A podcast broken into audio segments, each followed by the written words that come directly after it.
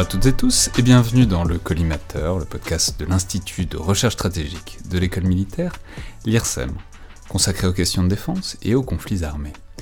Je suis Alexandre Jublin et aujourd'hui pour parler de l'année qui démarre, qu'on souhaite évidemment belle et heureuse à tous, et qui va être notamment marquée sur les questions militaires par ce qu'on appelle la PFUE, la présidence française du Conseil de l'Union européenne.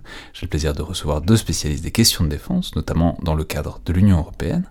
Alors tout d'abord Tara Varma, directrice France de l'ICFR, European Council on Foreign Relations, qu'on pourrait traduire grossièrement par Conseil européen sur les relations internationales, qui est l'un des principaux think tanks sur les questions touchant à l'Union européenne, notamment euh, dans les domaines militaires et stratégiques. Donc bonjour, bienvenue dans le collimateur. Bonjour, merci de m'accueillir.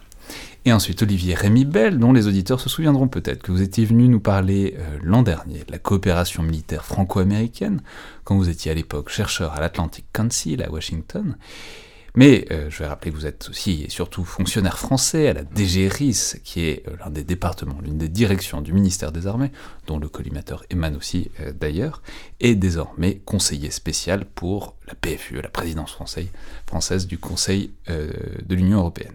Donc bonjour, bienvenue à nouveau dans le collimateur. Bonjour, et c'est un plaisir de revenir avec une nouvelle casquette cette fois-ci. Alors, euh, je viens de dire que cette présence française du Conseil de l'Union européenne allait rythmer les questions militaires et stratégiques, en tout cas en, France, pour l'année 2022. Alors évidemment, on ne peut pas le savoir avec certitude, mais clairement, c'est l'intention qui est affichée, en tout cas, notamment euh, par un certain nombre de discours de fin d'année du président de la République. Le deuxième élément clé d'une Europe plus souveraine, c'est évidemment d'avancer sur euh, notre politique de défense. Vous le savez, là aussi, depuis 2017, nous avons euh, beaucoup porté l'ambition d'une défense européenne, avec des avancées considérables. Un fonds européen de défense, l'initiative européenne d'intervention, des coopérations, là encore une fois, structurées, et euh, plusieurs euh, programmes communs franco-allemands ensuite ouverts à d'autres États membres en matière d'armement qu'il s'agisse d'armements qui sont dédiés à notre armée de l'air ou notre armée de terre. Sur le fondement des initiatives prises depuis quatre ans, il nous faut aujourd'hui entrer dans une phase plus opérationnelle, définir pour nous, Européens, nos intérêts communs et une stratégie partagée dans un monde de menaces et de risques. Mais aussi euh, de la ministre des Armées, et euh, bon, c'est pas non plus extrêmement étonnant, parce qu'on sait que la France est très traditionnellement en pointe, en tout cas d'un certain point de vue, en tout cas très demandeuse euh, d'avancer dans la construction d'une Europe de la défense, depuis au moins une dizaine d'années, certainement euh, depuis le début de la présidence d'Emmanuel Macron, et que, bon, c'est traditionnellement plutôt les autres partenaires européens qui ont plus de réticence ou d'état d'âme, qui ne marchent pas toujours exactement à la vitesse que Paris souhaiterait, et donc, il paraît assez logique que la France profite de sa position au sein de l'Union européenne pendant cette année, en tout cas ce début d'année 2022, pour essayer euh, de faire avancer les choses euh, de son point de vue. Mais justement, il faut peut-être commencer par là pour mesurer euh, ce à quoi on peut s'attendre pour cette année et préciser exactement ce que c'est que cette PFUE et quels leviers elle donne et lesquels elle ne donne pas. Donc peut-être commençons par là, qu'est-ce que c'est exactement que la présidence de l'Union européenne, ou plutôt la présidence du Conseil euh, de l'Union européenne, et euh, qu'est-ce que ça donne exactement comme pouvoir et comme marge de manœuvre? Je ne sais pas qui veut commencer. Olivier Rémybel Oui, alors donc vous avez raison de le dire, c'est bien la présidence française du Conseil de l'Union européenne, puisque la Commission reste, elle, présidée par Ursula von der Leyen, et le Conseil européen qui rassemble les chefs d'État et de gouvernement par Charles Michel. Ce qui veut dire que la France va présider euh, le Conseil de l'Union européenne, qui est un des deux organes législatifs de l'Union européenne, d'une part, et d'autre part, ça va lui donner un rôle d'impulsion, euh, ça va lui donner une capacité à mettre des sujets euh, sur le devant de l'agenda, à animer les discussions et à, mettre un coup de projecteur euh, sur ce qu'elle souhaite mettre en avant. par exemple, dans les priorités de la France pour la PFUE, on va retrouver cette question des espaces stratégiques contestés, le cyberespace, l'espace exo-atmosphérique, la haute mer. Et ça va s'incarner par exemple dans deux événements phares, le forum sur la euh, sûreté maritime à Brest, d'une part, ou euh, l'exercice Astérix, euh, qui aura une dimension européenne cette année à Toulouse, et qui vont permettre, à travers des manifestations concrètes, d'incarner les priorités politiques qu'on souhaite porter. Et peut-être pour ajouter, le gouvernement qui préside le Conseil de l'Union européenne, donc ce sont des présidences tournantes tous les six mois, il se voit attribuer quatre fonctions principales. Euh, organiser et présider les réunions des ministres des 27 États membres et celle des groupes de travail de leurs compétences. Deuxièmement, piloter les travaux législatifs du Conseil et parvenir à des compromis. C'est parfois un peu difficile pour nous Français. Troisièmement, représenter le Conseil dans le schéma institutionnel européen. Et enfin, et ça c'est un peu plus dans nos cordes, gérer l'actualité internationale en coordination avec le haut représentant pour euh, les affaires euh, extérieures, Joseph Borrell. Donc voilà, sachant que nous, on a défini euh, trois priorités, enfin un slogan pour cette présidence française du Conseil de l'Union européenne qui est relance, puissance, appartenance. Hmm. Mais alors, juste si on peut essayer d'appliquer ça aux questions militaires et stratégiques et bon, disons si on peut se fonder un peu sur le passé pour anticiper l'avenir. C'est-à-dire, on peut dire que les dernières donc présidences du Conseil de l'Union européenne, c'était donc l'Allemagne de juillet à décembre 2020, puis euh, le Portugal et la Slovénie en 2021. Donc, qu'est-ce qui a été fait ou pas fait, justement d'ailleurs peut-être, du point de vue de la défense, de la stratégie, des questions militaires euh, pendant ces présidences-là, Tara Varma alors, l'Allemagne, elle s'est retrouvée effectivement euh, le 1er juillet 2020 à devoir prendre sa présidence et elle en a quand même changé euh, sérieusement le cours puisqu'elle s'est retrouvée à gérer l'après premier confinement, j'allais dire l'après Covid, je, suis un peu optimiste. Pas encore. Mais en tout cas, elle s'est retrouvée à gérer cette situation assez différente. Elle s'est retrouvée quand même à gérer euh, une situation dont elle savait qu'elle avait à la gérer, qui était les négociations du cadre pluriannuel financier. Euh, et donc qui en fait représente le budget que l'Union européenne négocie pour la période 2021-2027. Dans ce budget, il a été question évidemment euh, de défense. Euh, je dois préciser d'ailleurs que l'Allemagne a changé le slogan de sa présidence pour solidarité et souveraineté européenne. Ce n'était pas ce qui était initialement prévu, mais le Covid, la nécessité de développer une souveraineté stratégique sur un certain nombre de domaines dont le domaine de la santé qui ne fait pas partie des compétences initiales de l'UE, a amené quand même l'Allemagne à, a opéré un sérieux changement euh, de braquet, euh, notamment parce que l'Allemagne s'est finalement prononcée pour de la solidarité financière européenne, alors qu'elle était plutôt contre au début de la crise du Covid en mars 2020. d'un point, point, de vue, est-ce qu'ils ont fait des choses d'un point de vue militaire ou on, pourra entrer dans le détail ensuite des différents Le Fonds européen de défense, alors, il, il, a été décidé à ce moment-là. Alors, euh, en France et dans un certain nombre d'autres pays européens où on était très ambitieux pour les questions de défense, on a été assez déçus, puisque le budget initial qui était prévu, c'était 15 milliards euh, d'euros. Il se retrouve aujourd'hui à être plutôt autour de 7, donc on l'a divisé par deux. Malgré tout, c'est quand même une nouveauté, c'est une innovation. Ça n'existait pas, ce fonds-là. Donc les Européens décident de dédier toute une partie de leur budget aux questions de défense. Là aussi, il y a des tabous qui se lèvent petit à petit. En fait, d'une certaine manière, le Covid a permis à ces tabous de se lever on, y reviendra certainement euh, sur la taxonomie, l'idée d'autonomie stratégique, de souveraineté stratégique, de défense européenne, d'Europe de la défense. Voilà, on continue d'avoir des débats là-dessus. Moi, je trouve que c'est plutôt positif qu'on ait ces débats-là. Malgré tout, il y a quand même une avancée, des avancées européennes qu'on voit depuis quelques mois qu'on n'avait pas vu depuis quelques temps. donc ça, ça a été impulsé par la présidence allemande, et quoi, ça s'est poursuivi, ou c'est resté un peu, enfin, si ça a poursuivi sur sa lancée, voilà, on dit, bon, ça va, on va commencer, on va impulser des choses, c'est ce que disait le discours du président, ce que disait la ministre des Armées devant, euh, devant l'Assemblée nationale notamment. Est-ce que c'est l'idée que ça va être une grosse rupture par rapport à une sorte d'hibernation euh, de ces derniers mois, ou est-ce que bon bah tout le monde euh, a fini plus ou moins par s'emparer du sujet et que ça va être dans la continuité? Olivier Rémybel. Ce qu'il faut voir, c'est replacer cette présidence française de l'Union européenne dans un temps plus long euh, on constate depuis en gros 2016-2017 qu'on a, euh, on est entré un peu dans une nouvelle phase en matière d'Europe de la défense. On a connu différentes phases d'approfondissement à la fin des années 90, début des années 2000, avec euh, la déclaration de Saint-Malo, avec l'objectif d'Helsinki et ainsi de suite. On a eu une autre phase avec la mise en place du service européen d'action extérieure. Et, en fait, 2016-2017, on entre euh, dans un nouveau moment de basculement avec le lancement de la coopération structurée permanente, le Fonds européen de défense dont, on vient de parler, qui est vraiment une rupture euh, idéologique, puisque pour la première fois, de l'argent de l'Union européenne va venir financer l'industrie de défense. C'est un pas qui était impensable on a une dizaine d'années. La facilité européenne de paix... Pour autant, on y reviendra, mais les trucs dont vous parliez, euh, Saint-Malo, Helsinki, alors Helsinki, on en reparlera, mais c'était des objectifs incroyables. C'était déjà des objectifs de faire des espèces d'armées européennes, enfin en tout cas de, de forces européennes d'intervention.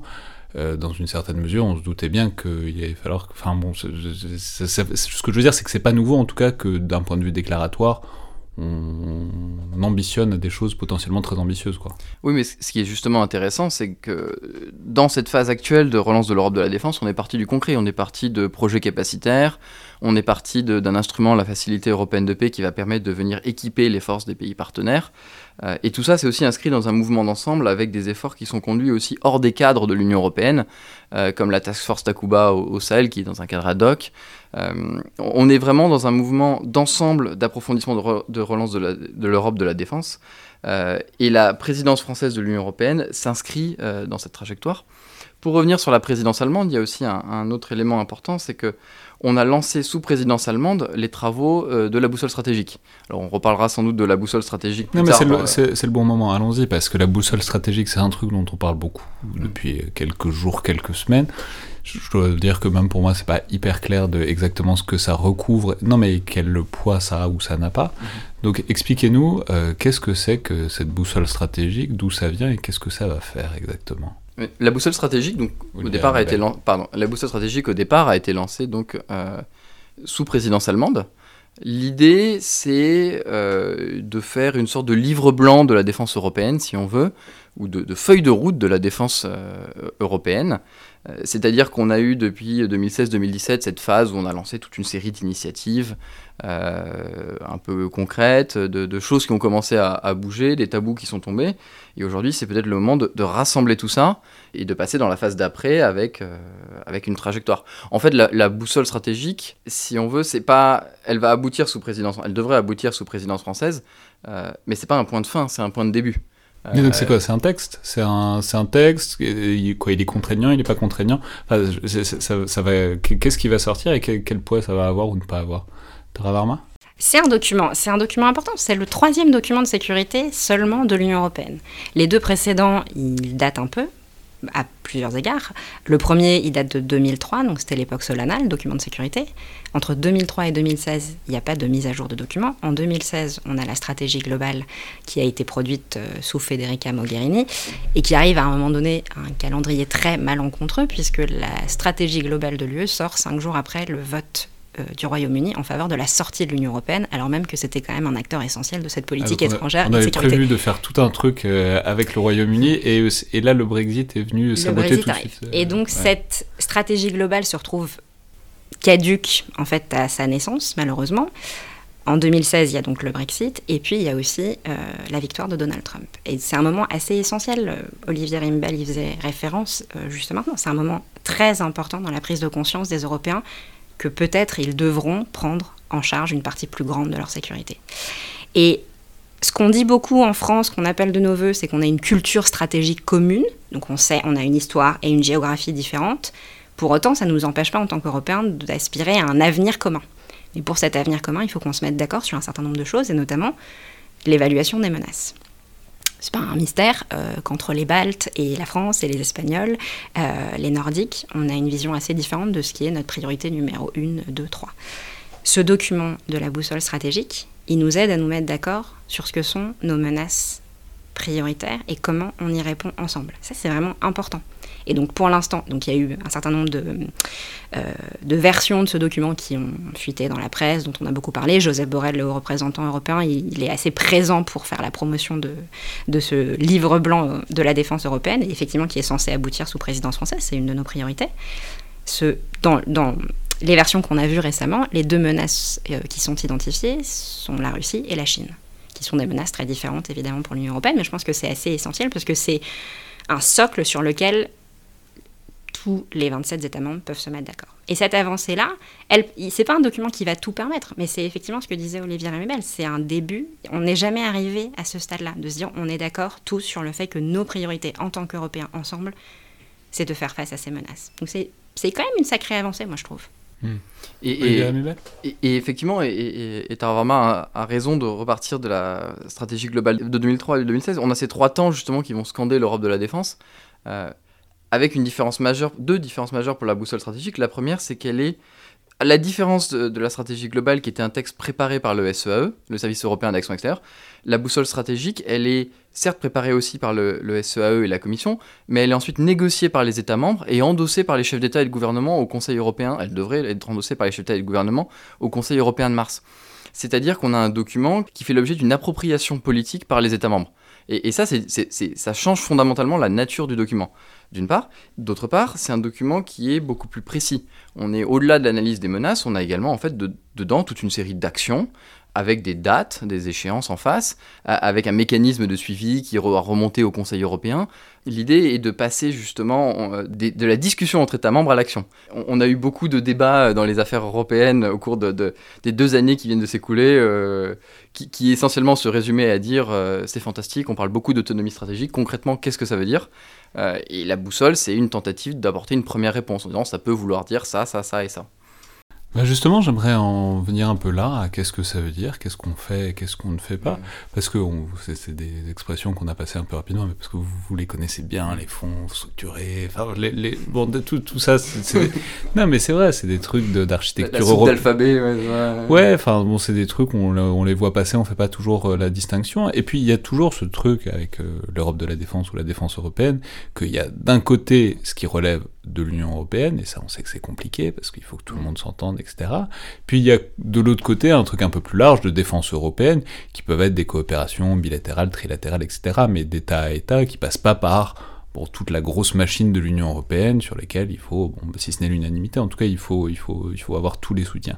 Donc est-ce qu'on pourrait commencer par faire un, un tour d'horizon de ce qui relève de l'UE en matière de défense, et puis ensuite on parlera probablement de ce qui relève, disons, de défense européenne au sens large, puisque c'est pas parce que c'est pas, ça ne passe pas par l'UE que ça n'est pas de la défense européenne, mais on en parlera après. Donc pour, commencer, peut-être, parce que ça va être plus rapide aussi, euh, qu'est-ce que l'Union européenne, à l'heure actuelle, fait du point de vue de la défense? Alors, Olivier Ce qu'on a cherché à faire au cours des dernières années a vraiment été d'investir tous les cadres, Union européenne, hors Union européenne. Euh, pour revenir à l'Union européenne, euh, on a tout d'abord des opérations et missions de la politique de sécurité et de défense commune c'est-à-dire des opérations euh, soit exécutives avec la, possibilité d'ouvrir le feu. Euh, la plus connue peut-être est, l'opération Atalante qui lutte contre la piraterie au large de, la Corne de l'Afrique. Euh, et puis on a des opérations, des missions de formation au Mali, en Somalie, en RCA et bientôt au Mozambique. qui elles forment les, troupes partenaires. Donc, ça, c'est tous les pays européens qui abondent pour donc des troupes qui sont sous drapeau européen et qui vont faire des trucs précis que ce soit contre la piraterie ou pour former des Exactement, c'est une opération. Donc, l'Union européenne n'a pas de, troupes en propre, euh, elle dépend des contributions de ses États membres, euh, et elle les agrège si on veut, euh, et, sous drapeau européen forme une opération ou une mission. Et ça, c'est n'importe qui qui peut s'y coller Enfin, même en termes de troupes, enfin, je veux dire, par exemple, en France, ça peut être n'importe quel régiment, n'importe qui, qui, qui, qui est mis à contribution, ou est-ce qu'il y a des je sais pas, des forces un peu plus spécialisées pour la coopération européenne? euh, alors, il y a des forces qui ont une dimension plus européenne comme l'Eurocorps, mais n'importe quelle force peut participer aux missions de formation et, aux missions de, l'Union européenne, comme n'importe quelle force en fait peut participer aux, missions de l'OTAN, aux missions de l'ONU. Enfin, on a un principe de, euh, les, États membres ont donc un, single set of forces. Je ne sais pas exactement quelle est la traduction euh, agréée, mais en gros, il n'y a pas de force dédiée à une organisation. tout est, fongible en fait et mis à disposition d'une ou l'autre des organisations. Et, c'est important parce que euh, précisément c'est ça qui, permet de ne pas avoir de compétition entre les organisations euh, et d'assurer que les États membres puissent répondre à leurs sollicitations, à leurs obligations au titre de leur participation à l'OTAN, à l'Union européenne. Et ah ça veut dire que du coup, il n'y a pas un nombre spécial de, soldats qui sont réservés à telle ou telle organisation, ce qui mm. fait que ça permet, enfin, ça pourrait créer des jalousies. On pourrait dire on en met plus sur l'Union européenne que sur autre chose, ce qui pourrait être gênant, c'est ça? Oui, ou ça veut dire que si jamais euh, vos troupes sont occupées à une opération de l'Union européenne et qu'il y a une activation de l'article 5 ou qu'il y a un besoin d'une mission OTAN ou que vous ne puissiez pas les, déployer parce qu'elles sont certes disponibles mais flaguées UE, ce serait absurde. Euh, donc voilà, le premier élément, c'est ces opérations et, missions de la, PSDC. Donc ça, c'est en quelque sorte les boots on the ground, quoi. Enfin, c'est les, soldats qui vont faire des trucs pour l'Union Européenne. Voilà, qui, qui sont pas nécessairement nouveaux. Hein. On a, depuis euh, Artemis en, RDC en 2003, on, il y a une certaine expérience aussi des opérations et, et missions de l'Union Européenne. Et alors, au-delà, il y a tous les trucs peut-être un peu moins euh, visibles directement, ou en tout cas qui sont moins des soldats avec un drapeau européen sur le bras, euh, qui sont bah, des investissements, des grands programmes. Alors ça, est-ce qu'on peut quand même faire un petit tour d'horizon de ce que l'Europe fait actuellement avec nos impôts pour euh, la, défense européenne? Alors, peut-être la, manière de voir les choses. Donc, on, a... L'Europe de la défense s'est construite dans le champ intergouvernemental parce que justement, ça reste. Il y a un enjeu de souveraineté très fort. Et donc, il n'y a pas eu ce, transfert de compétences au niveau européen, comme c'est le cas dans d'autres champs de politique publique. D'où le fait que les opérations émissions de l'Union européenne sont faites par des États membres, l'agrégation de, de force. toujours dans, ce champ de, de la PSDC, on a également la mise en place d'un pot commun, si on veut, pour financer les opérations, qui était le mécanisme Athéna, euh, et qui est aujourd'hui devenu la Facilité européenne de paix, qui va permettre de financer les opérations, des, bouts des, des, coûts communs des opérations de l'Union européenne, mais aussi de financer les opérations de, forces partenaires ou d'équiper des forces partenaires, par exemple d'acheter du matériel pour euh, les forces armées maliennes. Donc ça, c'est le compte commun, quoi. Euh, c'est le, le, compte en banque commun, euh, tout le monde met un peu et on peut puiser quand il y en a besoin pour payer, le, enfin en l'occurrence pour, pour les investissements qui correspondent à, ces missions-là. Voilà, pas des investissements justement, mais du, du, financement de, courant de, l'opération. Euh, et après, on a quelque chose qui a été très nouveau, justement, c'est euh, ce qu'on disait sur le Fonds européen de défense, c'est-à-dire le développement euh, d'instruments de défense, mais dans le champ communautaire, donc côté commission, au titre, cette fois-ci, de la compétence de la commission en matière de politique industrielle. C'est-à-dire la commission s'est reconnue depuis longtemps, on sait qu'ils peuvent financer des trucs, enfin qu'ils ont un rôle dans l'industrie, mmh. et bien là on se dit ils peuvent s'y mettre pour l'industrie de défense aussi, c'est ça en quelque sorte. Alors il y a quand même un changement, pardon, il y a un changement effectivement quand même. Euh, cette commission qui arrive euh, en décembre 2019, cette nouvelle commission, on continue de dire nouvelle commission, qui n'est plus si nouvelle maintenant, elle arrive avec une profession de foi qui est d'être une commission géopolitique. Donc il n'y a pas de commissaire à la défense européenne. Euh, c'est ce que Olivier Rémybel expliquait. En fait, on a beaucoup fait dans l'intergouvernemental. Là, il n'y a toujours pas de commissaire à la défense européenne. Malgré tout, il y a un commissaire au marché intérieur qui s'occupe aussi des questions de défense et du spatial. Et c'est vraiment, je trouve que le changement de paradigme de la manière dont l'UE pense se manifeste aussi là, puisque l'UE comprend enfin qu'elle est un acteur géopolitique. En fait, elle est déjà perçue telle qu'elle euh, par ses rivaux et par ses partenaires. Sa force, c'est le marché intérieur, sa puissance économique. Il faut qu'elle se serve de cette force économique pour se doter des instruments de sa puissance technologique, militaire, de défense, entre autres. Et donc on voit ce changement. Ça, c'est l'idée de financer sur fonds européens des gros programmes industriels de défense. Mais ça, c'est quand même un, c'est un gros changement de paradigme aussi. Il y a quand même, enfin, on le voit bien. La, la chercheuse euh, allemande Claudia Mayer, elle dit beaucoup, euh, c'est très difficile de traduire euh, le concept d'Europe de la défense. D'ailleurs, ça se traduit pas trop. Généralement, on dit European Defense. Et quand on parle dans un cadre franco-allemand d'Europe de la défense, les Allemands entendent Europe et les Français entendent défense. Et c'est pour ça que les Allemands, ils préfèrent être dans un cadre institutionnel propre, fonctionner avec la coopération permanente structurée, avec des programmes européens bien définis, nous, on aime bien ça aussi, parce qu'on considère que ça fait partie de... Ça contribue à créer une culture stratégique commune, mais on a aussi envie de faire des choses en format ad hoc, plus agile, plus efficace. Et typiquement, la proposition de l'initiative européenne d'intervention, qui voit le jour en mai 2018, elle, sort de ça. C'est vraiment l'idée de créer des coalitions, coalition of the willing en anglais, des coalitions de volontaires, coalitions de volonté presque plutôt, et, et d'avoir autour de la table des États membres qui manifestent une ambition commune. Ça n'a pas besoin d'être les 27. On sait qu'il y a des processus européens qui peuvent être un peu longs, euh, qu'on ne comprend pas toujours. Là, il y a une ambition politique qui est affichée, et ceux qui veulent s'y associer peuvent s'y associer. Pour les Allemands, c'était un peu difficile aussi, ça. Pas que pour les Allemands d'ailleurs, mais c'est vrai, d'ailleurs, ils se sont associés à l'initiative européenne d'intervention. Il y a eu un certain nombre d'États membres qui y sont. Le Royaume-Uni, qui n'est plus dans l'Union européenne, en fait aussi partie. Donc c'était assez intéressant. Et on voit quand même qu'il y a des visions sur ce que peut être l'Europe de la défense ou la défense européenne. Euh, pas qui se font concurrence, mais en tout cas qui évoluent simultanément. Et euh, c'est sûr que la France a une ambition affichée d'aller plus loin que d'autres, plus loin et un peu différemment aussi que d'autres États membres.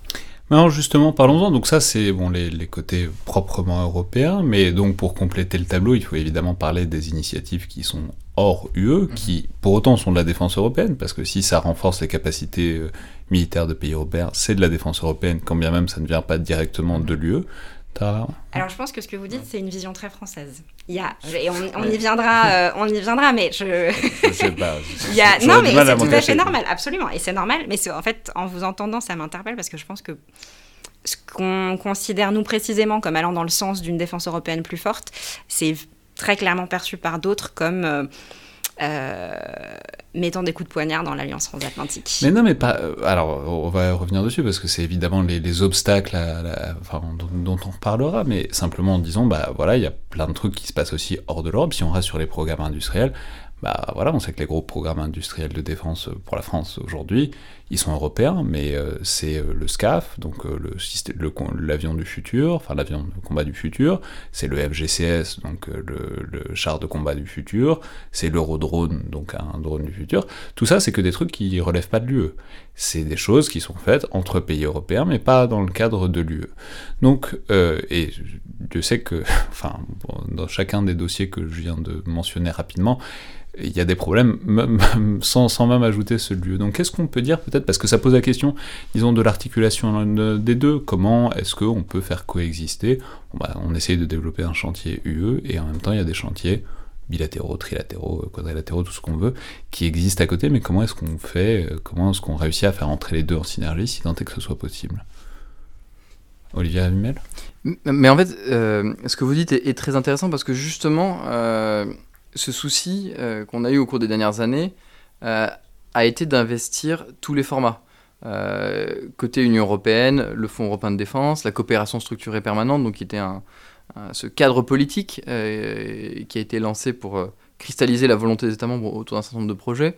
le cadre hors Union européenne, avec l'initiative européenne d'intervention dont Taravama vient de parler, avec la Task Force Takuba, qui est un groupe de, forces spéciales européennes qui accompagne les forces armées maliennes, euh, qui mentor les forces armées maliennes, euh, et puis avec des programmes industriels euh, en bilatéral, à plusieurs, dans différentes géométries, avec aussi une densification du réseau des relations bilatérales, euh, on a le traité d'Aix-la-Chapelle avec l'Allemagne, le traité du Quirinal avec l'Italie, le partenariat franco-grec, des relations bilatérales qui se sont approfondies avec par exemple l'Estonie ou la République tchèque, qui sont traduites par le déploiement de, ces pays au Sahel. Euh, c'est l'idée que si on la densification, plus on fait de liens bilatéraux ou trilatéraux, etc., plus à la fin, quand on regardera le puzzle dans l'ensemble, ça fera une sorte de truc qui ressemblera un peu à des choses, à un truc vraiment européen. Parce que ce qui compte au final, c'est la capacité de protéger les citoyens européens et de permettre euh, aux Européens de défendre leurs intérêts de sécurité. Euh, on aurait tort d'avoir une approche qui commencerait par les instruments en disant tout doit passer par le cadre de la PSDC, par le cadre de l'UE ou ainsi de suite. Ce qui compte, c'est euh, d'abord cet objectif de protéger les citoyens européens et ensuite de regarder quels sont les meilleurs outils, quels sont les meilleurs canaux, de d'avoir des choses qui se renforcent mutuellement et ainsi de suite. Je pense qu'au même titre qu'on dit beaucoup que les souverainetés européennes et nationales ne sont pas mutuellement exclusives, l'idée de travailler ensemble en bilatéral en européen et dans le cadre communautaire ne sont pas non plus mutuellement exclusives. Il y a aussi une dimension industrielle. Euh, là, la France offre euh, quelque chose qu'un autre État membre euh, a indiqué qu'il en avait besoin. Et donc, il y a aussi, ce sont aussi des affaires industrielles et financières, là, pour le coup. Mais je pense que la question, c'est est-ce que ça duplique nos efforts? Et je ne crois pas que ça les duplique. Je pense que ça les démultiplie. Donc les duplique, dans, en l'occurrence, ce serait plutôt négatif. Ce serait l'idée qu'on on serait en train de se disperser, à la fois dans, dans des chantiers européens et en même temps en se lançant dans des chantiers bilatéraux. Mais c'est pas que ça, c'est le côté redondant de la chose. C'est-à-dire, est-ce qu'on fait plusieurs fois la même chose avec plusieurs acteurs différents? Dans ce cas-là, effectivement, peut-être qu'on se tire vers le, vers le bas ou vers l'arrière. Là, l'idée, c'est on se renforce mutuellement en tant qu'Européens d'un point de vue bilatéral et multilatéral. Je pense que c'est ça aussi qui est important parce que euh, l'Union européenne aujourd'hui ne produit pas euh, le char d'assaut du futur ni l'avion de combat du futur. Donc, en revanche, il y a des États membres de l'Union européenne qui sont en train de le faire ensemble. Je ne crois pas que ce soit négatif, vraiment. Et il vaut mieux qu'ils avancent ensemble, c'est assez nécessaire. Tous ces États membres ont manifesté l'envie de le faire. Donc, à ce niveau-là, bah, et peut-être qu'on y reviendra, il y a par ailleurs des tensions dans la mise en œuvre de, de ces grands projets industriels. C'est pas non plus absurde qu'il y ait des tensions euh, quand la France et l'Allemagne construisent ensemble l'avion du avec euh, l'Espagne bien sûr l'avion du combat du futur. C'est quand même on revient de loin en fait quand on pense au début du XXe siècle, donc euh, c'est pas étonnant. Hmm. Olivier Mubel Oui, et, justement, je trouve ce qui, ce qui euh, illustre bien en fait cette complémentarité entre les efforts industriels euh, nationaux, bilatéraux, multibilatéraux, et, la et, l'Union européenne, c'est la mécanique du Fonds européen de défense. Euh, en fait, aujourd'hui, les projets qui sont éligibles à des financements du Fonds européen de défense sont généralement en cofinancement avec les États membres. C'est-à-dire qu'un petit groupe d'États membres vont rassembler plusieurs industriels, monter un projet, mettre des financements nationaux, et puis vont chercher un complément de financement au niveau européen. C'est-à-dire que ce qu'apporte l'Union européenne, c'est un, levier supplémentaire. Euh, on n'est pas dans une compétition entre ces efforts nationaux et, les mécaniques européennes, mais au contraire, la mécanique européenne vient démultiplier euh, ce que peuvent faire les États membres ensemble et les inciter à se rassembler. Euh, derrière le Fonds européen de défense, il y a aussi cette idée de réduire la fragmentation de l'industrie de défense européenne en, incitant les Européens à coopérer et donc en donnant un, premium, si on veut, en incitant financièrement les projets en coopération.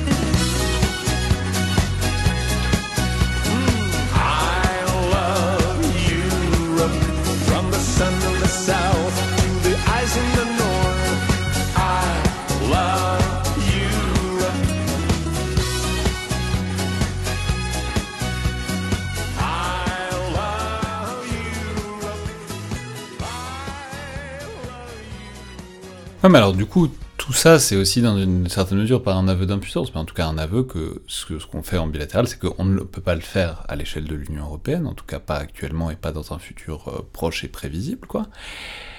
Alors j'aimerais maintenant qu'on parle de pourquoi, c'est-à-dire euh, si on essaye de faire un tableau des réticences, des blocages, des choses qui ne fonctionnent pas euh, dans, dans l'Europe de la défense, ou en tout cas dans la construction défense de l'Union Européenne, bah, je vais vous poser la question le plus simplement possible, mais euh, c'est pas, pas, très bien de la poser comme ça, mais j'espère que vous allez répondre.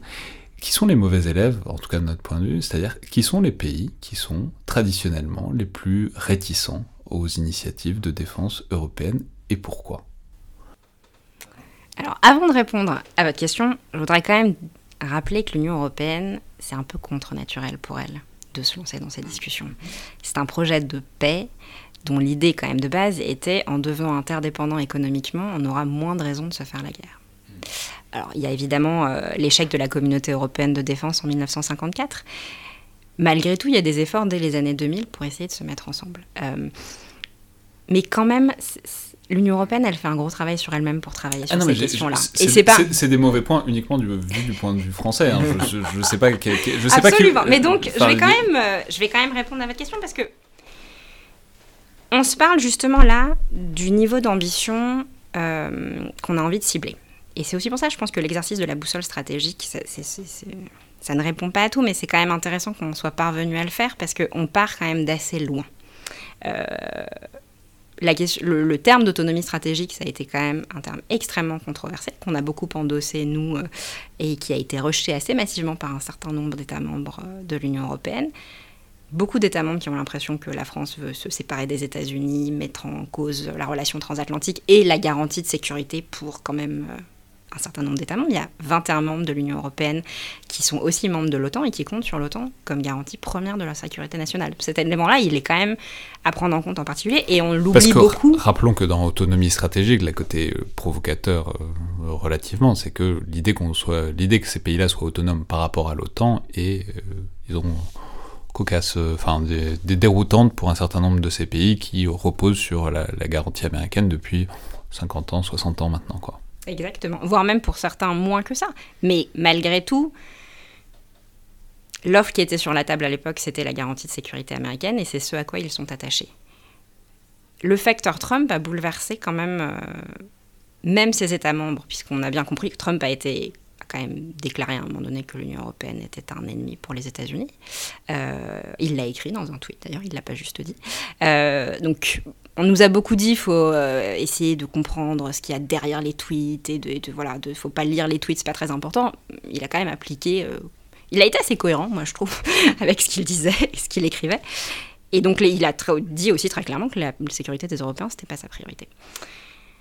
Donc, on a beaucoup avancé. Je crois que les Français ont été euh, assez provocateurs euh, et ambitieux là-dessus. On, a parlé de mort cérébrale euh, de l'OTAN, on a voilà, parlé d'autonomie stratégique, mais donc on a, on, les a, on a secoué les Européens, on a essayé de leur dire, en fait, au-delà de ce qu'on aurait envie de faire, nous, d'un potentiel agenda caché français, là, votre garantie de sécurité est en train de vous dire que vous n'êtes pas sa priorité, que vous allez devoir vous débrouiller tout seul. Donc, est-ce que vous avez pas juste envie de prendre les choses à bras le corps et qu'on le fasse ça ensemble? Donc ça avance un peu. Euh, le fait même que l'Union européenne soit en train de se doter d'instruments de puissance, c'est quand même une révolution. Euh, et l'Union européenne en tant que telle ne pourra pas le faire. Pour l'instant, l'OTAN, avec le retour d'une administration avec laquelle c'est quand même un peu plus simple de travailler, malgré AUKUS, et peut-être qu'on y reviendra aussi, euh, L'idée, c'est quand même que les Européens se préparent à affronter un monde très différent euh, de celui d'il y a 30-40 ans. Et le monde qu'ils ont besoin d'affronter, c'est pour ça aussi que les deux menaces de la boussole stratégique, elles, sont intéressantes. La Russie, c'est effectivement la dimension militaire. A priori, ce serait quand même plutôt l'OTAN qui la gérait. La Chine, pour l'instant, c'est une menace économique qui peut se transformer potentiellement en menace militaire. Et l'UE se dote quand même typiquement de l'instrument anti-coercition. C'est aussi une révolution. Donc, voilà, on, on avance. C'est pas, c'est pas parfait, mais on avance. Ouais, mais je vois que vous avez complètement réussi à esquiver la question. Euh, non, mais je vais, je vais la reposer. Enfin, quels sont les pays quand voilà enfin, je veux dire c'est pas c'est pas enfin je veux dire c'est pas mystérieux il y a des négociations en permanence sur ces trucs là qui est-ce qu'il faut convaincre euh, pour, qui, est-ce qu'il faut le faire faire le plus de gesticulation en quelque sorte pour les convaincre euh, pour qui est-ce que c'est plus facile plus dans leur identité ou qui sont plus réceptifs disons aux arguments et aux préoccupations françaises. Olivier Amibel Alors, je, veux des noms de pays, hein, je vous lâcherai pas tant que j'aurai pas des noms de pays. Sans esquiver la question, mais en fait, ça se résume pas à qui est pour ou qui est contre l'Europe de la défense. Par exemple, on s'aperçoit, euh, mais comme le disait Tara, qu'on a une prise de conscience aujourd'hui chez les Européens qu'il se passe quelque chose chez leurs partenaires américains, que leur garantie de sécurité est plus la même, mais tous n'en tirent pas nécessairement la même conclusion, ou tous ne souhaitent pas que ça s'incarne ensuite de, la même façon, à travers les mêmes instruments, euh, et, et, donc, c'est pas nécessairement une question d'être pour ou contre l'Europe de la défense, c'est juste une question, c'est une énorme question, mais c'est de prendre en compte euh, les différentes contraintes euh, politiques de chacun des États membres, leurs différentes visions de l'environnement stratégique. Euh, si vous êtes aujourd'hui un, petit État balte à la frontière de la Russie, ou si vous êtes la Grèce, vos menaces ne sont pas exactement les mêmes. Vos menaces immédiates, le, comme disent les Américains, l'alligator le plus proche du bateau, n'est pas le même. Et, donc aujourd'hui, c'est ça en fait tout le travail des négociations. Euh, c'est aussi de comprendre euh, les contraintes qui peuvent être constitutionnelles. Euh, par exemple, avec des États comme l'Allemagne ou comme l'Irlande qui ont besoin d'un mandat d'une organisation internationale, l'Union européenne, les Nations unies pour se déployer, et donc ils peuvent avoir des difficultés à venir dans des cadres ad hoc. C'est tout ça aujourd'hui qui forme la, la difficulté en fait des négociations de l'Europe de la défense. Oui, mais donc philosophiquement, quels sont les pays pour qui c'est le plus compliqué d'aller dans ce sens-là? Mais je pense même pour l'Allemagne, on sous-estime beaucoup en France à quel point en Allemagne, euh, l'alliance transatlantique est le fondement de la sécurité nationale. Et c'est vrai qu'on a dû... en 2017, quand quand Emmanuel Macron fait son discours euh, de la Sorbonne, on s'attendait à une réponse euh, très enthousiaste du côté allemand. Bon, il se trouve qu'ils avaient, eux, des, euh, préoccupations électorales à ce moment-là de la négociation de la coalition. Mais par ailleurs, ça les a un peu effrayés d'être mis comme ça devant le fait accompli qu'ils auraient dû répondre aux Français sur une problématique sur laquelle ils n'étaient pas tellement d'accord avec nous. Et là aussi, il y a du chemin qui a été fait parce que quand on lit le contrat de coalition qui est présenté aujourd'hui par le nouveau gouvernement allemand, en l'espace de 4 ans, euh, c'est un sacré pas qu'ils ont fait, euh, avec une volonté beaucoup plus forte de renforcer les capacités de défense européennes, ils l'affirment tel quel, euh, sans remettre en cause l'alliance transatlantique, mais ils comprennent bien, d'ailleurs c'est ce qu'on dit beaucoup en France, les deux sont pas du tout mutuellement exclusifs non plus. on nous a beaucoup fait un procès d'intention sur le fait que l'autonomie stratégique, ça veut dire se couper des États-Unis. Et c'est intéressant parce que moi je suis quand même souvent dans des formats avec des Européens, où je me retrouve quand même beaucoup à leur dire que la France, en fait, est un des pays un des États membres de l'UE qui coopère le plus avec les États-Unis, qui a une coopération de sécurité et militaire qui est les plus, la plus avancée sur les questions de renseignement aussi. Donc ça m'étonne toujours, enfin, bon, de mon point de vue, ça m'étonne toujours. Et eux nous soupçonnent toujours beaucoup de vouloir faire ça. Je crois pas que les Français du tout aient envie de faire ça. Et, ce qu'on dit beaucoup, c'est les deux sont complémentaires. On va voir, les, sur les pays baltes qui étaient très opposés à ces questions-là, ils ont changé très un peu. à la construction de la défense européenne? Oui, parce que pour eux, ça voulait forcément dire que c'était de la duplication avec ce que faisait l'OTAN, alors même qu'effectivement on se dit, bah non, s'il y a des choses qui proviennent de l'OTAN, il n'y a pas tellement de raison de les faire dans un cadre européen non plus. Ce qu'il faudrait faire là, en cadre européen, c'est ce que l'OTAN ne fait pas. Et en fait, il y a beaucoup de choses dans les questions, les, les menaces de sécurité ou les priorités stratégiques de l'UE que l'OTAN ne fait pas. Et donc, ça nous semblerait assez logique aujourd'hui que ce soit l'UE qui s'en charge, que ce soit euh, le voisinage au sud ou la projection un peu plus loin, euh, par exemple dans l'Indo-Pacifique. Donc, si je comprends bien, mais bon, c'est ce qui se dessine depuis tout à l'heure, les pays qui sont le plus opposés à la construction, enfin le plus réticents, disons, à l'avancée euh, de ces projets-là, c'est les pays dont l'alliance, chez qui l'alliance atlantique est la plus constitutive, disons, de leur identité, de leur culture stratégique, disons. Mais je pense que les États-Unis ne nous ont pas non plus beaucoup aidés dans ce débat parce qu'on nous dit aussi beaucoup aux États-Unis, mais alors l'autonomie stratégique c'est quoi? Euh, C'est compliqué. Nous on voit pas du tout l'Union européenne comme un acteur de sécurité et de défense. Donc là-dessus aussi, à vrai dire, en l'espace de quelques mois, les discussions ont changé. Euh, en janvier doit se tenir le premier Conseil euh, Union européenne-États-Unis sur les questions de sécurité et de défense. C'est la première fois. Effectivement, en fait, en dehors de l'OTAN, il n'y avait juste, en fait, on, s'en est rendu compte sous l'administration Trump, en dehors de l'OTAN, il n'y a pas de format euh, formel dans lequel les Européens et les Américains peuvent discuter de questions bilatérales. Alors qu'il y a des questions de sécurité au-delà des questions militaires qui touchent la relation transatlantique, qui sont assez essentielles, on l'a vu. Et en fait, quand, le, quand les canaux de communication traditionnels euh, étaient fermés, on s'est rendu compte que c'était assez problématique de ne pas pouvoir aller ailleurs. Et au fur et à mesure, les choses avancent. Le Conseil euh, sur le commerce et la technologie s'est tenu euh, entre l'Union européenne et les États-Unis s'est tenu pour la première fois aussi euh, cet automne. Sur les questions de sécurité et de défense, c'est formalisé. Alors c'est formalisé parce qu'il y a eu la crise AUKUS et que on a beaucoup poussé à Paris pour que ça ait lieu. Mais ça, c'est aussi un vrai changement.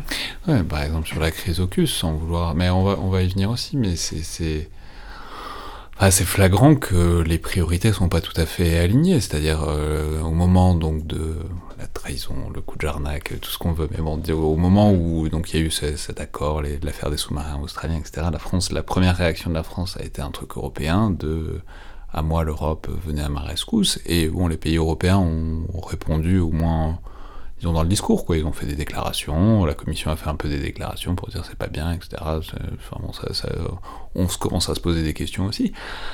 Après, euh, quand on regarde un peu le truc en détail, euh, depuis, euh, la France est un peu plus isolée que ce qu'on espérait probablement sur le moment, et notamment, bah, je sais pas, par exemple, et par les ruptures, mais les éloignements de relations avec l'Australie, euh, il y a un certain nombre de refroidissements où il y a un paquet de pays européens qui sont pas très ni très contents ni très chauds pour suivre la France dans, ce chemin-là, quoi. Vous dire, Oui. Euh, sur les, relations avec mais juste un point pour rebondir, ce dialogue de sécurité et de défense entre les États-Unis et l'Union européenne est, est, vraiment intéressant parce qu'il consacre en fait toute l'évolution de l'Union européenne depuis 2016-2017, euh, depuis ce, tournant en fait où euh, on commence à avoir du financement euh, côté commission pour la défense, on commence à, avoir une transformation en fait culturelle de l'Union européenne et, faire, en sorte que les États-Unis ouvrent un dialogue avec l'Union européenne sur ces questions de défense, c'est reconnaître que finalement aujourd'hui l'Union européenne est en passe de devenir un acteur pertinent sur les questions de défense. et ça c'est vraiment nouveau. C'est-à-dire qu'on a eu un changement idéologique qui euh, au sein de l'Union européenne qui s'est traduit par des nouveaux instruments et qui est aujourd'hui reconnu par un acteur extérieur. Euh, pour revenir à la question justement de, ces relations bilatérales euh, et des relations entre les Européens autour de l'Europe de la défense, ce qui je trouve est intéressant, c'est que les Européens aussi font la distinction entre les formats. Par exemple, on a dans les pays baltes, euh, qui du coup, euh, voilà, pour qui la principale menace est aujourd'hui la Russie et qui accorde une, importance particulière à la garantie de sécurité américaine et à l'OTAN. Parmi ces pays baltes, on a l'Estonie, euh, qui a développé une relation bilatérale très dense avec la France, puisque la France participe donc à la présence avancée rehaussée de, de l'OTAN en Estonie. Et les Estoniens ont déployé des troupes d'abord dans Barkhane et puis aujourd'hui dans Takuba, euh, c'est-à-dire dans un format ad hoc mené par la France. On a des projets en commun au sein du Fonds européen de défense et de la coopération structurée permanente C'est-à-dire que là aussi, euh, y compris chez, chez, ceux des États membres de l'Union européenne qui accordent le plus d'importance à l'OTAN, on voit aussi une volonté d'investir dans les autres cadres ou, de, se déployer dans les autres formats de coopération, que ce soit avec la France ou avec d'autres partenaires. Oui, mais vous voyez, cette affaire, euh, on, va peut revenir une seconde sur l'affaire des sous-marins australiens, elle est intéressante parce qu'elle renvoie à toute la très grosse problématique mm. de euh, qui a quelle priorité. On en parlait. Mm. il y a quelques mois avec Hugo Meyer qui a publié récemment un papier important là-dessus sur l'idée de qu'est-ce que les Européens peuvent faire ensemble, notamment qu'est-ce qu'ils pourraient faire euh, si les États-Unis euh, se retiraient un peu. Et bon, il y avait plein de problèmes, mais un des problèmes, c'était que les priorités stratégiques sont absolument dans tous les sens. Il y a ceux qui considèrent que la menace vient du Sud, il y a ceux qui considèrent que la menace vient de l'Est, etc. Et euh, sur un côté moins dramatique que quelle est la menace existentielle pour les pays européens, mais sur une affaire un peu de sensibilité et de vexation comme AUKUS, et puis qui, qui, a aussi, aussi des vraies conséquences industrielles, on voit que tout le monde n'est pas, pas forcément d'accord sur à quel point est-ce que cette affaire-là est grave et, embêtante. Donc, euh, comment dire, comment est-ce que euh, est-ce que c'est la boussole stratégique qui va unifier tout à coup euh, ces, visions stratégiques où il y en a de toute évidence 28 qui sont un peu différentes les unes des autres?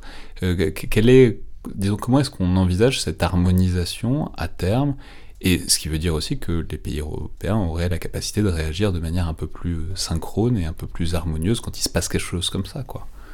Tara Alors, d'abord sur AUKUS, moi j'en ai une lecture, une lecture un peu différente parce que je pense qu'en en fait la France a plutôt été très isolée au début. Et la réaction de solidarité européenne, elle a mis un peu de temps à venir. Il y a eu quand même 3-4 jours euh, après l'annonce où on était assez seuls.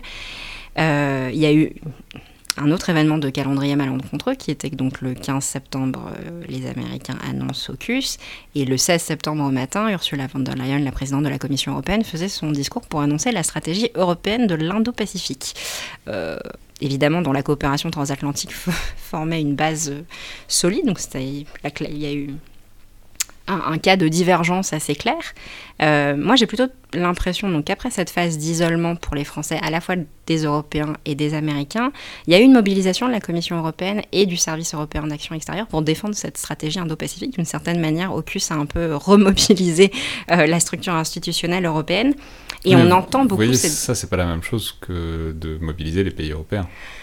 Mais ça vient petit à petit. On a entendu quand même... Euh, il y a eu des, formats, des formes de, solidarité qui ont été exprimées par des États membres, parce que je pense qu'ils ont compris à quel point pour la France c'était assez dévastateur. Et puis un certain nombre d'entre eux ont aussi vu que, alors même que la France est un partenaire euh, quand même de coopération de sécurité et de défense important pour les États-Unis, mettre la France dans cette situation, ça veut aussi dire que les États-Unis pourraient potentiellement faire ça à d'autres États membres aussi, qui n'ont pas les capacités industrielles que la France a. Donc je crois que cette, cette réalisation aussi, elle a un peu elle a percolé euh, dans un certain nombre d'États membres et elle a mené au fait qu'il y a un conseil bilatéral qui va discuter de sécurité et défense. Donc tout n'est pas résolu. La boussole stratégique, elle va pas tout résoudre. Et d'ailleurs, un terme que vous avez utilisé, c'est harmonisation. Je crois pas qu'on aille vers une harmonisation. Il faut qu'il y ait par contre une convergence vers les priorités et les intérêts stratégiques. Et c'est pas la même chose qu'une harmonisation. On aura, je, je pense qu'il faut l'assumer clairement. C'est logique, en fait. On a des priorités de sécurité nationale et des priorités de sécurité européenne.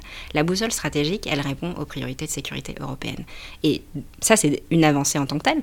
Les, les, autres États membres, ils vont continuer à avoir leurs priorités de sécurité nationale. Donc, l'harmonisation, à mon avis, c'est effectivement, il ne faut, pas qu'on se fixe ça comme objectif parce que c'est pas atteignable. Non, et, effectivement, c'est très important, c'est-à-dire que euh, évidemment que euh, la géographie des États membres et leur histoire va aussi dicter leurs priorités de sécurité. Ce qu'on cherche à faire émerger, c'est cette idée d'une solidarité européenne. C'est-à-dire que, certes, euh, voilà, votre échelle des menaces n'est pas la même que la mienne. Néanmoins, quand vous, vous avez un incident, euh, tous les autres Européens viennent à vous soutenir. Et inversement, euh, comme moi j'ai un incident, tous les autres Européens viennent me souvenir, et, ainsi de suite. Euh, et c'est ça, pour reprendre encore cet exemple de l'Estonie et de la France, c'est aussi ça qui se joue, c'est-à-dire que euh, la France est venue déployer des troupes, hein. concrètement, il y a des chars Leclerc aujourd'hui qui sont en Estonie. c'est les, exercices Lynx au sein de l'OTAN. non, c'est Lynx? C'est la mission Lynx, c'est pas un exercice, hein. c'est une mission de l'OTAN. ils sont déployés dans une mission de l'OTAN. et, et en contrepartie, pas en contrepartie justement, mais en, réciproque, il y a des Estoniens qui viennent aujourd'hui euh, avec les Mais en fait, c'est quelque chose qui, est relativement courant parce que la France assure, par exemple, la, police du ciel dans les pays baltes. Euh, on, a et on a aussi je trouve, un élan de mobilisation des Européens au Sahel. Enfin, c'est quelque chose, alors on peut en faire tout un, épisode dessus, mais il y, a une géographie intéressante de l'Europe de la défense au Sahel, puisqu'aujourd'hui, dans la Task Force Takuba, vous avez principalement des pays nordiques et des pays d'Europe centrale et orientale. Et d'ailleurs, la Task Force elle-même est commandée par un colonel suédois. Euh, c'est pas des pays qui traditionnellement euh, se projettent en bande sahélo-saharienne ou euh, s'intéressent à la question des, groupes djihadistes au Mali. Ouais, mais vous voyez, enfin, on pourrait effectivement parler de Takuba parce que c'est intéressant. De le... Ils sont pas tous également désireux d'afficher ces choses-là. c'est très manifeste que par exemple, quand il y a des reportages, quand il y a des articles sur Takuba, il y a un brouillage sur qui met quoi qui est très très réel, qui est par ailleurs intéressant, euh, ne serait-ce que, enfin, ça, dit quelque chose, je sais pas exactement quoi, mais euh, de, de, des priorités, de qui est prêt à assumer quoi sur ce genre d'initiative dans une certaine mesure. Non. Ouais, j'ai pas nécessairement cette perception d'un brouillage en fait de, l'affichage euh, des contributions à, à Takuba. Il y a un certain nombre de choses qui voilà, sont aussi liées au, au fait qu'on ne peut pas nécessairement tout communiquer dans des opérations de force spéciale. Euh, on a aussi des calendriers politiques qui évoluent dans des tempos différents chez les États membres, donc ils sont parfois difficiles à, synchroniser, ce qui peut parfois aussi donner l'impression euh, d'un flottement sur la comptabilité du nombre de partenaires. Euh, mais on a aujourd'hui des partenaires qui s'affichent avec nous. On a par exemple eu, c'était au printemps dernier, je crois, la, ministre des Armées qui était allée au Sahel justement avec son homologue estonien, son homologue tchèque. On a euh, ou la République tchèque par exemple, euh, qui avait du coup candidaté pour prendre le poste d'envoyé spécial de l'Union européenne euh, pour, la, pour le Sahel, qui s'est reporté volontaire pour prendre le commandement de la mission de formation de l'Union européenne, qui est en train de faire du Sahel une de ses priorités, alors que c'est pas exactement son environnement stratégique immédiat. Et peut-être pour ajouter, on a appris récemment que la Lituanie allait aussi rejoindre Takuba, mm. et je trouve que ça c'est un exemple assez intéressant de la manière dont l'Union européenne se projette comme acteur géopolitique. La Lituanie, elle fait face euh, à des menaces de coercition économique, et d'ailleurs pas que des menaces, de la mise en œuvre de menaces par la Chine de coercition économique très forte. Et je pense que c'est pas anodin que dans ce contexte qui est très dur économiquement pour eux, ils annoncent qu'ils vont aussi faire partie de Takuba. On voit bien que là, tout à coup, l'Union européenne qui fonctionnait vraiment en silo, il y avait euh, la direction euh, sur le commerce, la direction sur le marché intérieur, etc., tout très séparé sur le développement international soudain se dit, ok, en fait, non, si la Chine est en train de menacer un État membre économiquement, elle l'a fait d'ailleurs avec la Suède avant, mais c'est vrai que la pression que reçoit là la Lituanie et la euh, espèce de mise en spectacle de cette coercition de la part du gouvernement chinois fait que les Lituaniens se disent, on a aussi besoin, en fait, qu'il y a un... Alors c'est pas un soutien militaire, parce qu'en fait là c'est la Lituanie qui va, elle, contribuer à une opération européenne, mais les deux sont liés. Et le fait que les deux arrivent en même temps montre aussi que l'Union européenne, petit à petit, évolue et commence à assumer un peu les instruments de sa puissance. Et, ce qui est justement intéressant dans, cet élargissement du champ, c'est que la boussole stratégique, c'est pas une boussole sur la PSDC. Euh, on, a, une boussole qui ne se limite pas aux opérations, aux missions, à ce qui est dans le champ intergouvernemental. C'est une boussole qui est transverse en fait et qui inclut aussi la commission, qui inclut aussi les instruments de la commission, euh, et notamment en matière de lutte contre les menaces hybrides, la désinformation, le spatial. Euh, et, c'est ça qui, illustre bien, je trouve, cette fusion, enfin, cet élargissement de la focale dans, dans, dans la gestion des menaces. Alors peut-être pour parler effectivement un des, un des points de contention sur la boussole, c'est la création de euh, cette capacité autonome européenne euh, de déploiement rapide. Donc euh, Joseph Borrell avait mis dans, dans, dans, une des versions du rapport que ce serait une force de 5000 hommes. Alors on s'est dit c'est vraiment une ambition très limitée, c'est complètement absurde. Quand il s'agissait de 60 000 hommes il y a 15 ans, on n'a jamais été capable de le faire. Ah, ça on peut dire c'est le truc d'Helsinki, donc c'était Helsinki 99, c'était il fallait déployer un corps d'armée un corps d'armée, c'est autre chose, quoi. C'est, mm. c'est, pas Mais parce que il y a, d'ailleurs un papier intéressant dans le Rubicon, donc le, nouveau média en ligne, notamment piloté par l'IRSEM, qui, qui disait ça, qui disait mais c'est, quoi la crise qu'on résout avec 5000 hommes? Enfin, si, si, on, si on dit que l'Union Européenne fait une force pour résoudre une crise, quelle crise vous résolvez avec 5000 hommes? Bah, il n'y en a pas beaucoup, hein, parce que 5000 hommes, ça fait, au total, ça fait vraiment peu de soldats sur le terrain, quoi. Et donc ça, c'est un peu, c'est un des éléments qui est beaucoup contesté aujourd'hui sur la boussole, parce qu'effectivement, on nous dit, euh, ok, très bien, il y a des avancées, mais concrètement, qu'est-ce que ça signifie? Concrètement, c'est quoi la défense européenne? Ce sera boots on the ground. Euh, et là-dessus, effectivement, on a le sentiment que l'ambition européenne, elle s'est euh, sérieusement amoindrie. Mais c'est parce qu'en fait, la défense européenne, en tout cas la sécurité européenne, elle s'entend dans un champ beaucoup plus large, je pense, maintenant. Et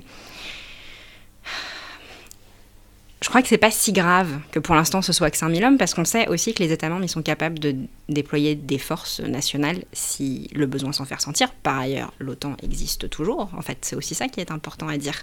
Non, mais je, je crois qu'il faut qu'on soit cohérent nous aussi avec notre discours. Donc, euh, si on est clair sur le fait qu'on n'a pas envie de dupliquer, on va pas refaire l'OTAN au niveau de l'Union européenne.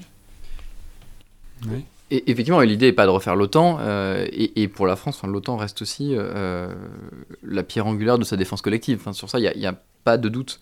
Euh, sur la force de 5000 hommes, pour le coup, je suis en désaccord, justement, où 60 000 hommes, le problème avec un, objectif à 60 000 hommes, c'est qu'il est, démesuré peut-être pas le terme, mais ça ne sert à rien de planifier pour quelque chose qui est beaucoup trop haut, inatteignable et qui restera sur le papier il vaut mieux avoir une force de 5000 hommes, qui n'est pas une force euh, si petite que ça. On a fait Serval dans des effectifs similaires, euh, qui permet de résoudre des crises euh, dans la proximité de l'Union européenne, d'intervenir dans des, globalement sur le flanc sud. Mais surtout, ce qui est important, c'est que cette capacité d'entrée, euh, de, pardon, cette capacité justement de, déploiement rapide, l'idée n'est pas de créer une force qui soit euh, parquée quelque part en train d'attendre un éventuel déploiement qui arrivera peut-être ou peut-être pas. Euh, l'idée, c'est surtout que travailler à une capacité, le terme capacité, le glissement sémantique de force vers capacité est important. Travailler à une capacité, c'est réfléchir à ce qu'il faudrait pour la déployer. Et donc, c'est réfléchir à autour de scénarios, c'est réfléchir autour de besoins capacitaires, en disant pour déployer une force de 5000 hommes, c'est-à-dire pour euh, faire de la gestion de crise dans un environnement semi-permissif, qu'est-ce qu'il nous faut? Il nous faut euh, du transport stratégique, il nous faut de l'ISR, donc des drones, et ainsi de suite. Qu'est-ce qui nous manque? Euh, Et donc aussi injecter ça dans le processus capacitaire pardon, de l'Union Européenne. il nous manque aussi une flexibilisation des... Pardon, une flexibilisation des mécanismes de prise de décision. et c'est en fait d'avoir cette capacité de déploiement rapide, l'idée est plutôt d'en faire une sorte d'étoile polaire qui va guider toute une série de travaux qui mettra les Européens en capacité de déployer une telle force. Oui, mais l'idée, c'est pas de la parquer quelque part. L'idée, c'est qu'elle s'entraîne. Euh, techniquement parce que on peut faire Serval euh, avec des effectifs réduits parce que c'est des effectifs qui s'entraînent ensemble toute l'année mm. et c'est ça le problème et c'est aussi une partie importante de l'article du Hugo Meyer qui disait que en ce qui concerne pas ce qu'on appelle le C2, donc euh, le command and control, c'est-à-dire le, comment est-ce qu'on coordonne une force, comment est-ce qu'on la fait agir bien, bah, tout est dépendant de l'OTAN. Euh, c'est les États-Unis qui fournissent ce truc-là actuellement à tous les pays européens si les pays européens veulent faire, un truc ensemble. Donc, ce que, ce que je veux dire, c'est que c'est pas, je veux dire, ça, ne peut pas être qu'un édifice intellectuel de on pourrait mettre des soldats, ils se mettraient à, ils se mettraient à être efficaces ensemble. S'ils s'entraînent pas ensemble, ils seront pas efficaces ensemble. Et ça, c'est assez imparable, quoi. Mais, mais, justement, c'est exactement ça. Il nous faut, euh, si on veut déployer, si les Européens veulent déployer une force de 5000 hommes, ça commence par avoir les mécanismes de ces deux appropriés, avoir les mécanismes de prise de décision et ainsi de suite. Commencer par dire on va créer une force, c'est finalement, c'est mettre la charrue avant les bœufs. C'est-à-dire, c'est de. La création de la force, c'est l'aboutissement, en fait. Euh, de tout ce processus où on aura mis en place des capacités de commandement, on se sera doté à titre national euh, des, euh, des, capacités critiques, euh, transport aérien et ainsi de suite. Et, tout ça pris ensemble permettra de créer une force. plutôt que de commencer en disant on va faire une sorte de, de nouveau battle group européen qui va attendre le temps qu'on mette en place des mécanismes de ces deux. Et alors, pour terminer, et en quelque sorte donner des, objectifs, enfin surtout pour euh, essayer d'appréhender, parce que c'est un, des problèmes de tout ce qui touche à l'Union européenne, c'est que mm. c'est pas toujours très visible, c'est pas toujours très euh, palpable. Euh, qu'est-ce, à votre avis, à quoi est-ce qu'on verra qu'elle sera réussie cette PFUE du point de vue de la défense européenne? Parce que il y a plein de trucs dont on parle qui vont, je veux dire, ça va vite, hein, c'est six mois. Euh, à l'été c'est fini, euh, et les programmes de défense, c'est pas à l'échelle de 6 mois, que ce soit des programmes capacitaires ou même des, forces réelles. Donc à votre avis, l'un et l'autre, à quoi est-ce qu'on peut mesurer, si tant est qu'on pourra le mesurer, euh, peut-être vous me direz, on pourra le mesurer dans 5 ans.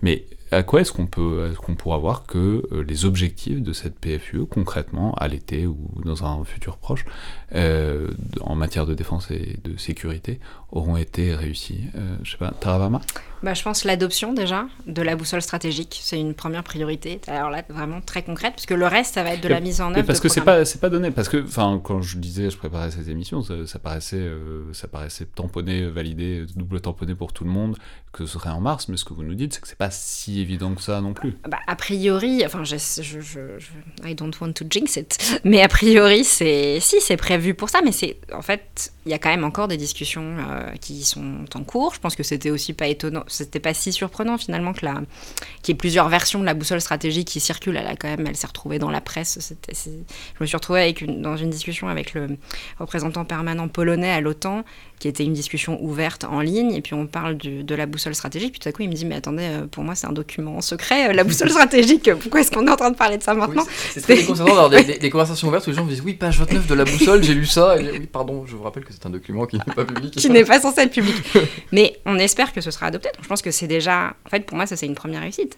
En réalité, le fait même qu'on puisse espérer que la boussole stratégique, dont les travaux ont été initiés donc il y a un an et demi maintenant sous présidence allemande, que ça aboutit sous présidence française, c'était un objectif politique franco-allemand qui avait été déterminé à l'époque, donc ça aussi c'est important de le rappeler, qu'on est capable de se fixer des objectifs qui sont euh, plus ou moins long terme et d'y parvenir, donc j'espère que ça marchera.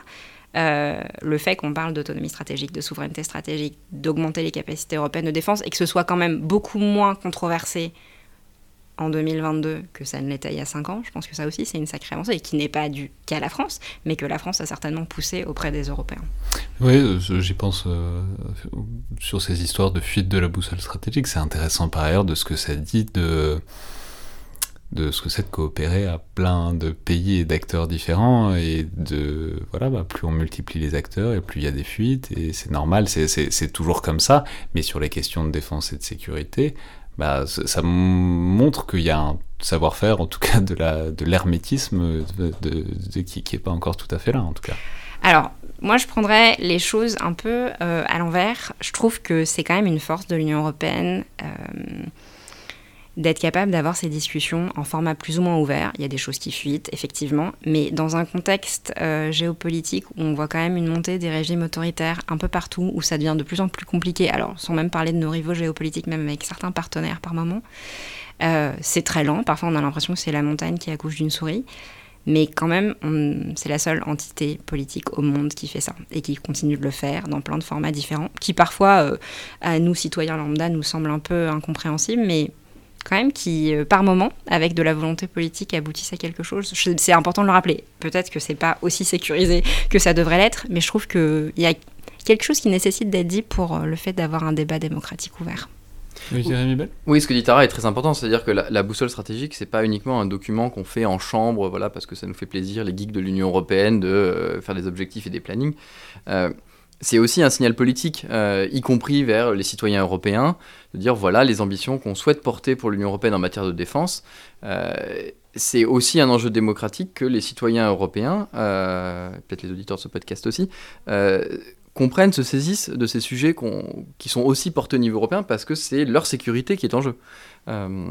et deuxième point sur la boussole. vous voyez, sur, la, je suis pas sûr qu'elle ait fuité, que c'était massivement non plus. Enfin, voilà, elle a été, elle a fuité par rapport pour les gens qui sont intéressés. il n'y a pas eu des émeutes dans les rues pour euh, tel ou tel, euh, sur, tel, pour tel, sur tel ou tel paragraphe de la boussole. Quoi. Non, mais le fait qu'elle ait fuité ait permis d'avoir une discussion beaucoup plus approfondie dans la presse, euh, qui est du coup aussi un, relais d'opinion important. La partie qui n'a pas fuité de la boussole, donc cet exercice de la boussole a été précédé, précédé par un, un, exercice de partage de renseignements entre les États membres classifiés, qui, elle, n'a bien évidemment pas fuité. Donc, il y a aussi, qu'on sait faire aussi. Et on sait faire aussi. et alors pour vous, à quoi est-ce qu'on va voir que ça marche ou pas? Eh bien, effectivement, le, premier élément, c'est cette adoption de la boussole euh, et cette adoption des différentes initiatives. Mais euh, c'est un peu ce qu'on disait en introduction, la boussole est pas euh, est, aussi un point de départ en fait pour des initiatives qui vont être lancées, qui vont être lancées avec le trio de présidences, puisque les, en fait, les, présidences sont organisées en trio. Donc nous, on est avec les, les, les Tchèques qui nous suivent, puis les Suédois. Euh, et l'idée, c'est d'avoir un programme sur trois présidences. Euh, on a également travailler particulièrement avec les Espagnols qui ont la présidence en 2023, euh, mais d'avoir quelque chose de, durable dans le temps, de la même façon qu'on avait travaillé avec la présidence allemande il y a deux ans. Et c'est ça qui permet au contraire à l'Union européenne d'avoir une action dans la durée. Et donc des choses qu'on espère lancer sous présidence française, comme par exemple une stratégie de sécurité et de défense du spatial à l'Union européenne, aboutira sans doute dans deux, trois, quatre présidences. et, c'est comme ça aussi que fonctionne l'Europe de la défense, c'est-à-dire que quand vient votre tour, vous prenez des initiatives, vous les, vous les passez, et puis vous passez le, vous les passez ensuite avec vos voisins, vous lancez des ballons qui atterriront plus tard. Euh, et donc c'est ça, c'est toutes ces initiatives sur euh, euh, les travaux qui mèneront à la force d'entrer en premier. et par exemple, si on veut revenir dessus, une des choses qu'on souhaite faire, c'est flexibiliser l'article 44 du traité de l'Union européenne. Alors je ne sais pas si on a le temps de...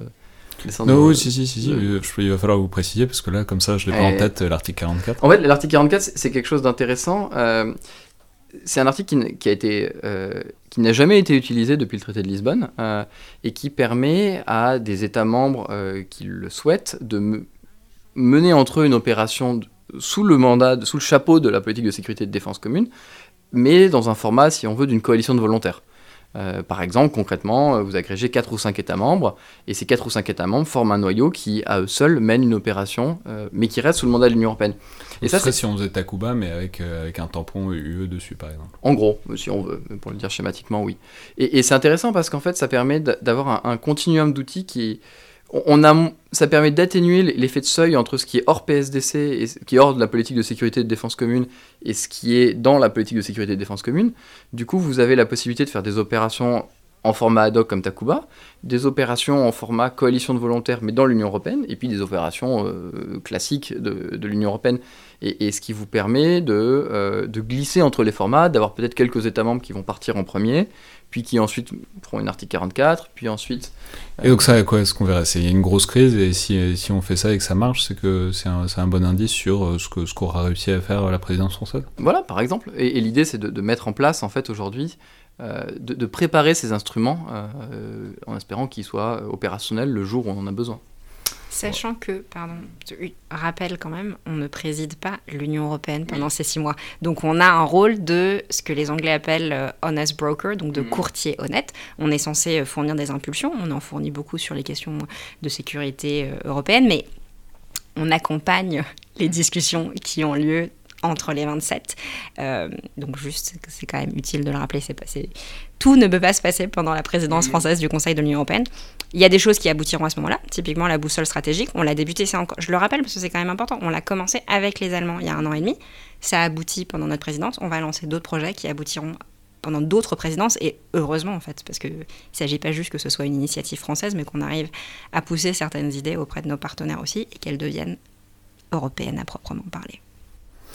Très bien, bah écoutez, on regardera ces multiples signes dans les six mois qui viennent, en espérant qu'il n'y ait pas nécessairement une crise qui implique une intervention militaire européenne, mais enfin dans tous les cas, des crises, en fait, il y en a toujours, et ce sera intéressant de voir si l'UE a plus tendance à réagir comme UE euh, sous cette présidence française du Conseil euh, de l'Union européenne. Merci beaucoup à tous les deux. Merci. Merci.